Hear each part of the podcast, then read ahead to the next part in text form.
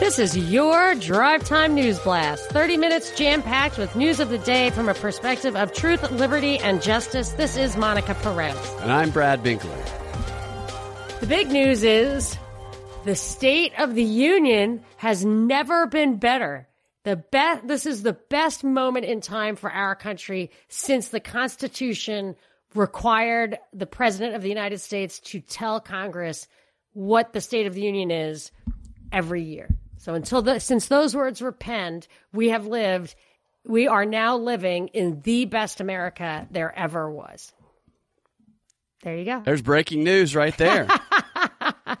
so of course my son was reading. I had it printed out this morning, left it on the table. My 14 year old who just like can't not read something that's sitting in front of him. Just, I went to the bathroom. I came back and he's like five pages into it. He's like, wow, this is great. Everything's great. And he's like, is that, is that even possible? Like, are things like so, so great? And he's like, how is that? How could he have done that? And I said, well, amazingly low interest rates and extremely high deficits, as well as entering office during an expansion period can help. However, you've got some, you're taking a chance when you claim, as he does in this like very long campaign ad, that it's his that he is responsible for all this stuff that he is the guiding hand for everything from the economy to our spiritual lives because when and if it crashes and I absolutely cannot see how we do not have a crash in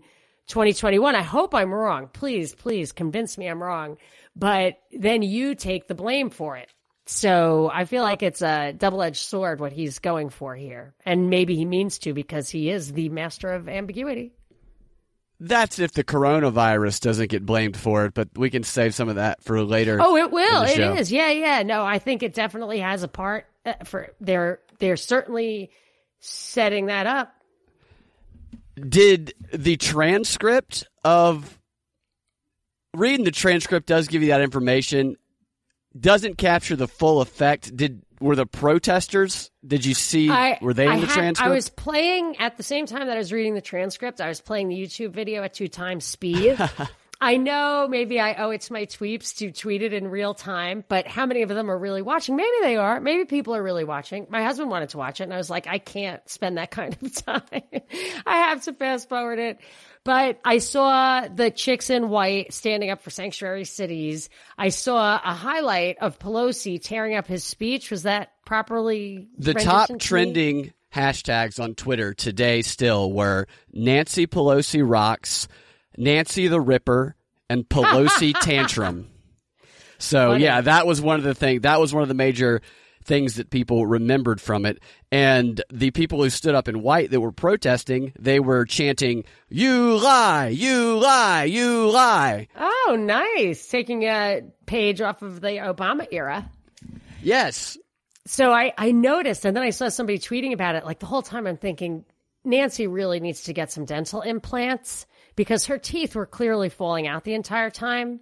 And I noticed somebody said that's what I thought. And then I noticed somebody said she needs to stop gumming her dentures, which I guess may be an expression for that. But it, I just was like, dude, it was distracting.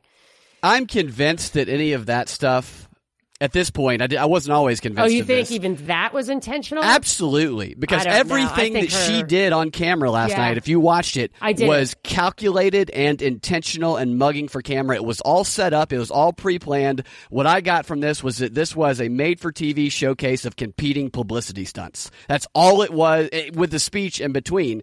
And Pelosi knew she was going to be on camera. Anything that you can do, regardless of what side you're on, that baits the other side to mocking you over something petty or something. I didn't physical. see anybody else mock it. That somebody tweeted that to me directly. Yeah, I didn't. There was a lot of mocking press. of her physicality.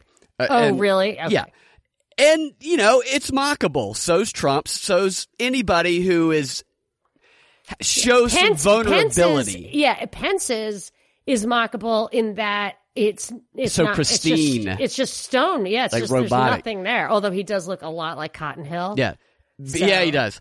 Hmm. being a victim, being victimized by the other side in public is the new path to fame, especially if you're in politics. And Pelosi was hamming it up, and Trump also. It was a it was a heavyweight fight of publicity. Well, he stunts. just had the impeachment, so that is his victim banner. That's his victim banner, and here's some of the things we saw. We saw the "You Lie" publicity stunt. There was Pelosi's handshake publicity stunt, which was the talk of the town, the Twitter town. Trump snubs Pelosi on the handshake, and they showed. Oh, the like Warren Sanders. Yeah, similar, except Trump didn't. He didn't shun her handshake. This is what happened. It's not a problem if he did, but Trump walks up, he hands his speech to Pence, and then he hands a copy of his speech to Pelosi. He doesn't shake Pence's hand, and he hands it to Pelosi, and he's turning around, and Pelosi does a half, kind of sticks her hand out a little bit as he's turning around, and then pulls it away and is like, acts like she's just so offended. She she just did that so that right. she could mug for camera right. and act like she was offended by it. It Got was it. it. was so stupid and set up. And then shortly thereafter, she rips the the uh, speech in half. Why was that not? Was that triggered by something he said? I didn't see her do that. It was triggered because she was going to be caught on camera doing it at a dramatic moment. Okay, be... so was it a response to the handshake or response to words he was saying? Did you notice? I, it was a calculated it, timing thing. I, I don't think it was. she making it look like? I don't think she. I don't Couldn't personally. Tell. I don't think it was. I just wondered if it Other coincided with the chicks in white standing up or the booze. I don't. I couldn't yeah, tell. Yeah, I can't. I can't tell yeah, either. Tell. But the ultimate troll or the ultimate publicity stunt, and it was a win for Trump, I believe, was giving Rush Limbaugh the Presidential Medal of Freedom, which outraged people on the left. Everybody stood and clapped for Rush because he had just got diagnosed with cancer. He looked kind of out of it. I don't know if he was acting or if he had just had a chemotherapy session because he's missing work because he's going to do some chemo or radiation or something like that, or some sort of treatment. He looked out of it and he looked shocked by it. Although I, I did make a point of watching that. Yeah, he's clearly very sick. Yeah, he did look sick. He's very sick, and his wife is clearly heartbroken. I he was not in the mood to smile. He was obviously not expecting the Congressional Medal, uh, the uh, Medal of Freedom, the Presidential Medal of Freedom. That's not what was, AOC says, though. AOC well, got I, on okay, the set. Sorry, and I called should preface a- with, in my opinion, yeah. obviously most of the time I think everything is fake, but in my opinion, this is what I was observing and yeah. what I think is true is that he was really genuinely moved by that. I thought actually it was almost a little rude to surprise him with it because when you're sick like that or undergoing medical treatment, it's very easy to be emotional. He also can't maybe, hear well. Yeah, I saw the cochlear implants. So I feel like to put somebody like that, you know, it can be, it can really Im- impact your dignity to like start choking up. And he was, he did make a shocked expression, which could have been fake. I, I did not think so. And I feel like when you have something like that, he's 69, stage four lung cancer, the prognosis is, I, I don't think there's any, usually much hope for that occasionally, but there are surprises. Uh, but even though I think Rush is a really a deep state actor in the truest sense of the word, like one of the most significant political the someone who moves the right moved to the right from the traditional conservative of my father to the neo-conservative of the war machine a terrible thing really undermines the fundamental values of this country. That i want a hero. So when i see that you see authentic pain. You have to remember as we fight this fight that we are human beings. There is a higher thing going on here, whatever you think that is. And that is, I, he's not inspiring me. I'm just saying it's a reminder that these guys who like run the world are just human beings.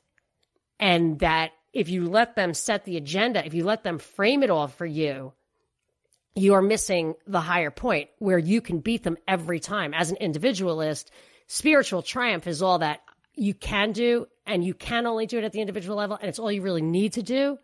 And when you see somebody hurting like that, and and like Vanessa Bryant too, it's a symbol.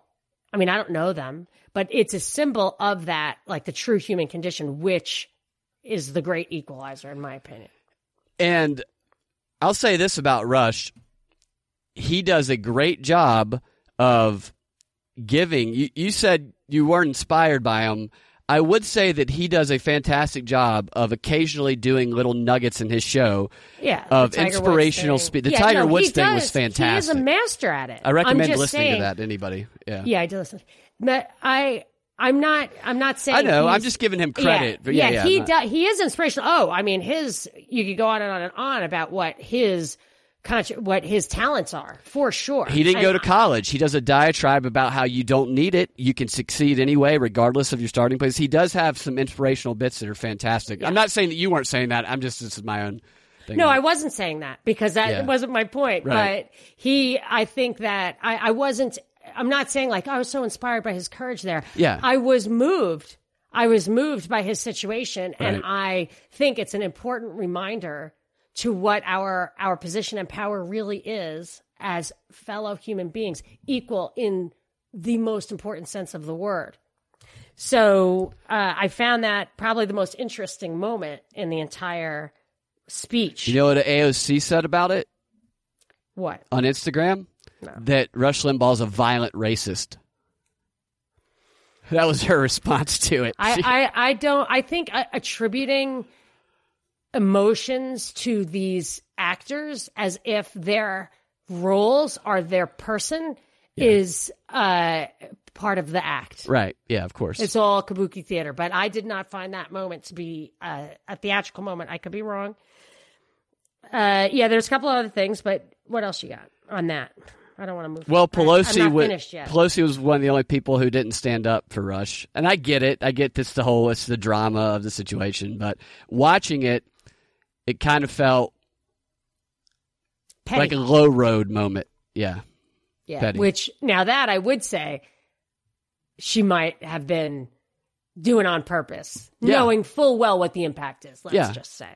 So there were there were moments like I really resent getting the tearjerker moments out of these. They always do it uh, the rush thing I got something out of, whether it was, I mean, obviously it's, it's a manipulation, but I also got something out of the hundred year old guy who is so fit. The, the, the, the soldier that he promoted to brigadier general, he was, I, whatever, it was a throwaway moment as far as the actual content of the speech was but again, it's just this moment of like a, per, a, a one man's life and how important that is. But I absolutely hate it when they try to get you to embrace policies based on, you know, in a, in a country of over 300 million people, based on one man's life or one person's struggle. He awarded, Trump awarded to a little girl a scholarship. It's like, that's pathetic. Like, that's actually an embarrassing emphasis of how many people don't get scholarships and what it takes to get a scholarship is to be recognized by the president.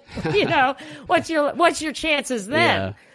So I really don't like that kind of thing. The bigger picture stuff, the two big policy things, uh, uh, he talked a lot, a lot, a lot about the economy booming. And like I said, I mean, I, I go for fundamentals. And when he kept talking about how great America is as if this is a country that we have to get together to promote for its greatness. That is not why America was great. America was great because of its liberty, its greatest moment, its greatest of uh, equality and um, wage convergence and all that stuff was the was the 19th century, and it ended as we moved away from liberty.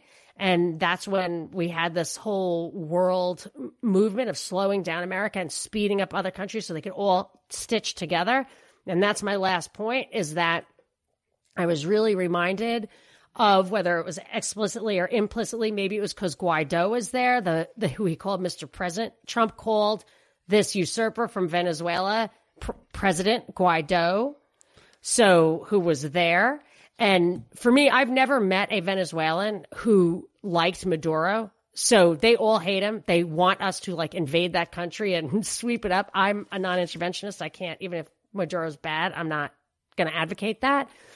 But I just keep getting the feeling from Trump that that the what the trilateral commission is after, which is Europe as one column, the Americas as another column, and Asia as another column, should eventually stitch up into a world unit.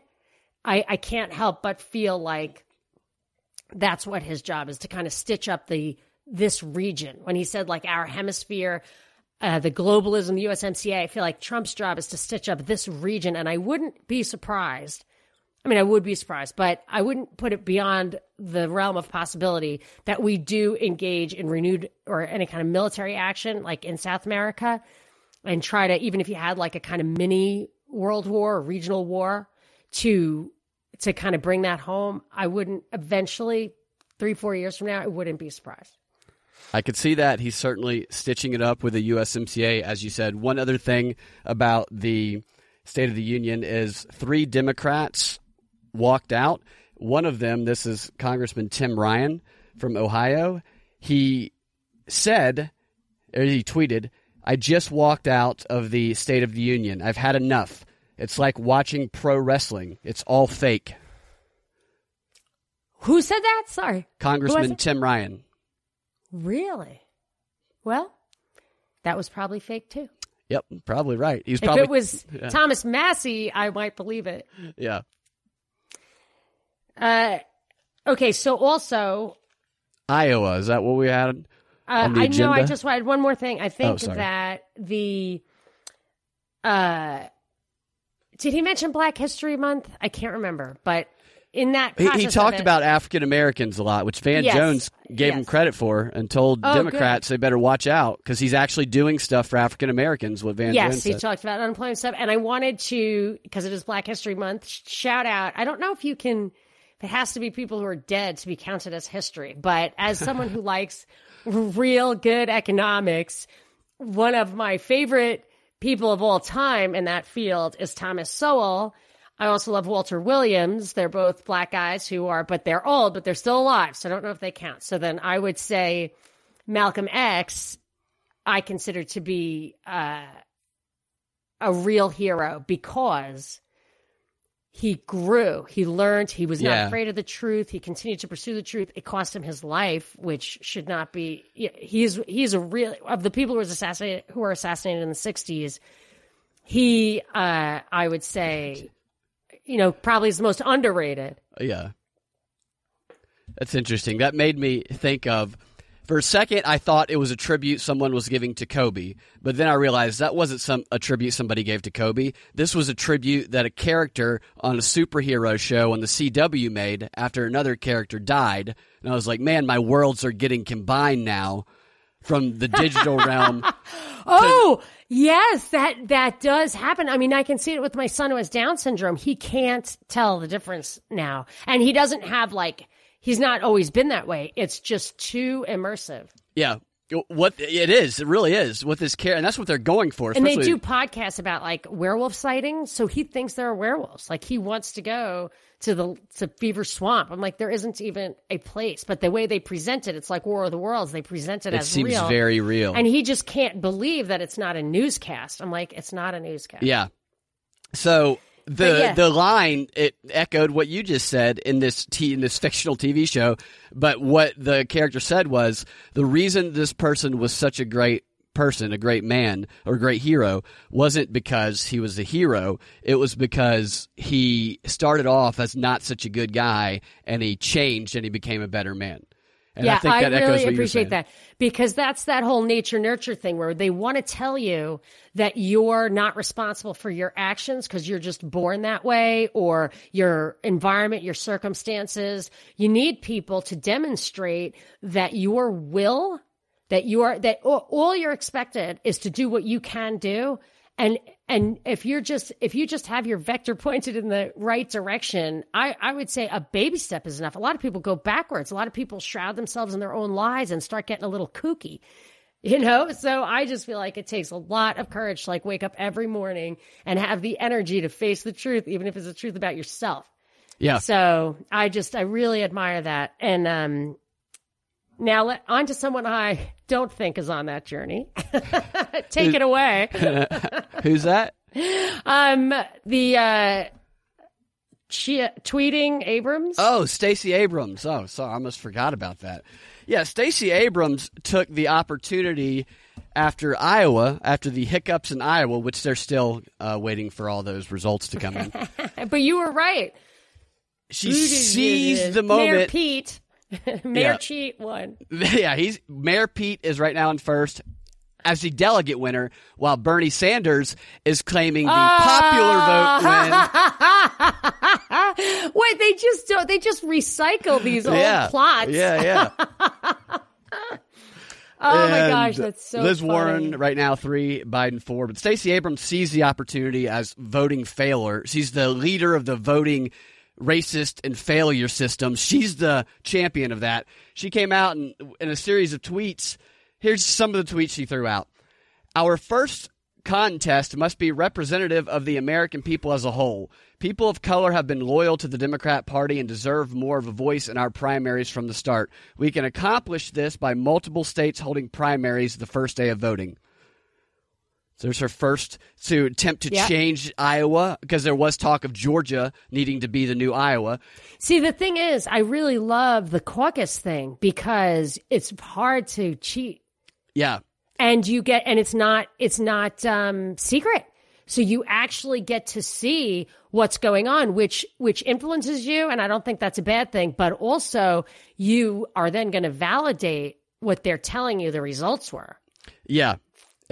Here's a, another good one. Regardless of the tech issues, Iowa uses a caucus system that excludes people who cannot participate because of work or family obligations. The most democratic process invites all eligible voices, which is why early and mail-in voting and a full election day are essential. And she piggy that one was piggybacked off her saying suppression exists when voices are intentionally silenced and when no one is willing to admit or fix the problem. Voter suppression awaits millions of voters in November unless we organize against efforts to block and discourage votes.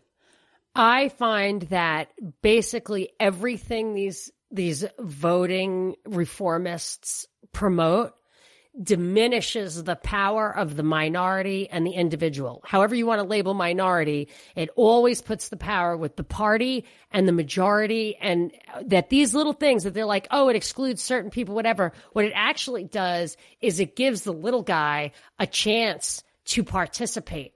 And just because it excludes some of the little guys there's no reason necessarily to think it's totally systematic.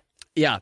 She is you're right. And she she knows that and she knows that she can use this to build her power. We've been talking about her being the champion of the voter the, the vote system fails. Stacey Abrams is our champion to fight against this voter suppression thing after Trump wins in 2020, and she's laying the groundwork of that now. And she shows how she's building that power by exploiting the anger, and she says, exploiting the anger to grow her power and her organization. She tweeted, I encourage everyone who is confused, frustrated, or angry to take action by volunteering with their state Democratic Party or signing up at fairfight2020.org. Together, we can ensure free and fair elections oh, yeah. for all now and in I the mean, future. part part of the now that you mention it, part of the psyop might have been to drive people to her. Absolutely. But then on the other hand, this other tweet that somebody copied me on in just shocked horror said, uh, can you believe, let this sink in, the tweet says. Voters, Liberty Zero, thank you. Voters need to trust the election process regardless of who is operating the system. And it says mistakes were made in Iowa. Voters' confidence has been shaken, but people should not lose their faith in our democracy. We must keep voting while we demand accountability and improvement. So it's always like everybody, including Trump, will always say with the voting thing that it's the confidence that matters, that all they, that they are targeting voter confidence, not integrity, not election integrity. Confidence, yes. Confidence. And yeah. this is a person who, so she says, Voters need to trust the election process regardless of who is operating the system. The person, amazingly, that this happened and could happen, the person who ran her election that spurred her interest in election in voter whatever, representation or whatever she wants to call it, was the Secretary of State of the state she was running for governor. So in Georgia, she was yeah. running against Kemp, who was the Secretary of State, who was running the election and he was an accused, a credibly accused cheater who destroyed evidence that the 2016 election he might have uh, intentionally opened up to hacking, and it may have been hacked in Georgia. She never brought any of that stuff up, but she does say he like stole the election. And on the other hand, when it suits her, or for maybe even just to generate this conversation we're having, she says, you know, trust everyone, just wait till you're told what to do, and I can snap to that. And ste- step in line. right. Vote yeah. for the incarcerated, the undocumented. Who is That's that, all Sarsour? I have on Iowa. Oh, yeah, that was Linda Sarsour, one of Stacey Abrams. Yeah. No, primary. I have to say, I have to say, I looked at the thing you talked about yesterday of the coronavirus.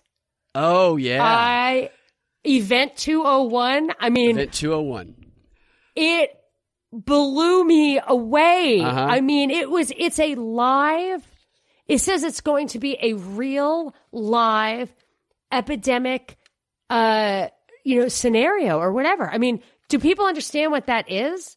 Live is live. Yeah. You know what I'm saying? Like, I, I don't think it is. I, I want, I encourage people to go back and look at it. I just tweeted it at Monica Perez Show.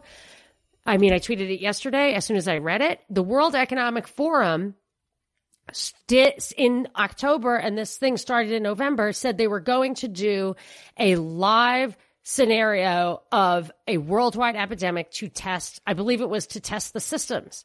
Yeah, that's exactly what it was. It was to test the strain on the systems and have a global yeah, so then I started effort. Clicking through for them to show me what that live thing looked like. And I couldn't really, it was all about like instructions and um, videos and all that kind of stuff. But I watched I like, the video. What's the lot? But what was it live? Did the they video show that I watched, hospitals and stuff? Did they show anything happening in the real world? Because that's what live is. I haven't gotten through all of the video. Yeah, I didn't either. I'm not putting you on the spot. What I've watched, it was intercut with like policy, what appeared to be like a policy discussion. And by the way, yeah, that's what I thought. They were on stage. They had the thing in the background, but they kept cutting to mock news reports that looked like real news reports, and there were some very interesting. I watched the, some of these. There's some very interesting things in there. By the way, any the, hospital scenes or airport there, there were a few that scenes noticed? that they they cut to. That's not okay. what I focused on in it. Yeah, yeah, I, yeah, yeah. One of the people involved in this among others, is the Chinese like head of their yes, equivalent of the Center I saw that. for Disease I Control. saw that, and I was like, "Is it?" And Australia. I saw, I thought, I wondered, is this like every country in the world, or just like China and Australia? Yeah, and here's what some of the stuff they said in the video. Here, here's what they said. They talked about how much control of information should there be, and how can false information be effectively challenged? And what if that false information is coming from companies or from governments? Now, we've already talked about Facebook and Google's efforts and all these to silence, quote, conspiracy theories that have been, quote, debunked. And they talked about how the tech platforms have to step forward and acknowledge that they are not just tech platforms, that they're basically publishers and that they have to broadcast accurate information and they have to partner with the scientific and health communities to counter these false narratives and that they need the governments to enforce actions against fake news. That was in the Davos thing because that is yeah, rolling that was out in the video. This. this. is rolling out, and I and it reminds me. I was looking into the Trilateral Commission that I was mentioning earlier after the SOTU speech just five minutes ago when you and I were talking, and I and I made a note that they specifically say that they are they join up business, government, academia, media, and civil society to with a goal toward a rules-based international system and close cooperation across borders. But there, this idea of going across institutions, across um, not industries so much, but but um, social layers uh, or whatever. Point. It's where it reminds me of the crisis of democracy, which was a trilateral commission project that Zbigniew Brzezinski led, which said you have to control people outside of the democratic process by controlling all these different institutions. And it sounds like, I mean, that's every time I read anything from the World Economic Forum, they are always talking about how you use the private sector to get your, and the government, of course, to get these universal, like all these think tanks. I mean, I think you could go to the Bosch Foundation, the Rockefeller Foundation, found all the same things. It's all about world governance and it includes all of those arms, all of those estates, if you will, and with the same goal. that's what they were talking about is the way to do it outside of government. And if you watch the news, the fake newscast within the video, I'll put the link to the video that I watched in the show description. This is one of the simulation related videos. It's just like the reports we've seen on the yeah. news, talking about the way it spreads and everything. And Brzezinski, by the way, I started reading his book that he published like in 2012 or 13, one of his last ones. I can't, I can't remember the title. I'll get it for tomorrow. But man, is it predictive of what's going on now? Oh yeah, he's it's a blueprint. It's not prediction. That's what that's what I like. You can go back to 1972. He is giving the instructions. He always has, and that's what that is. That's why it's not he's prescient. It's that he's giving the instructions. That is the plan. And here's the thing that I think is most important to understand. The trilat gives one like phrase lip service to this, but they're definitely not. It's not true they have the policy in their minds. They say they know what they want, and that is what they're implementing. And they, at that level of the elite um, technocrats, there is no discussion whatsoever as to what the policy goals are. There are no limits as to what tools they will use to implement those policies. There is, it, there is no best practices. There's no debate they have established this liberal world order, neoliberal, neoconservative fits right in with it, but it's this world power that they they say they're doing it for us. It's sustainable, it's UN, all of it, but it's all what strikes me most about it. We think we have this Republican Democrat two party psyop here and they're all converging to the same stuff. They don't even bother with that. So if you want to know what are the true goals, the true policy agenda that they're using the two party, party psyop to kind of zigzag us up towards, read the anything on any of those websites. Yeah, that website is an eye-opening experience. Yeah. There's so much there too. That one, as well as another one I can recommend is there's a CFR like offshoot website that's like World 101, I believe is what it's called, and it's where they teach you about the world and how the world operates internationally.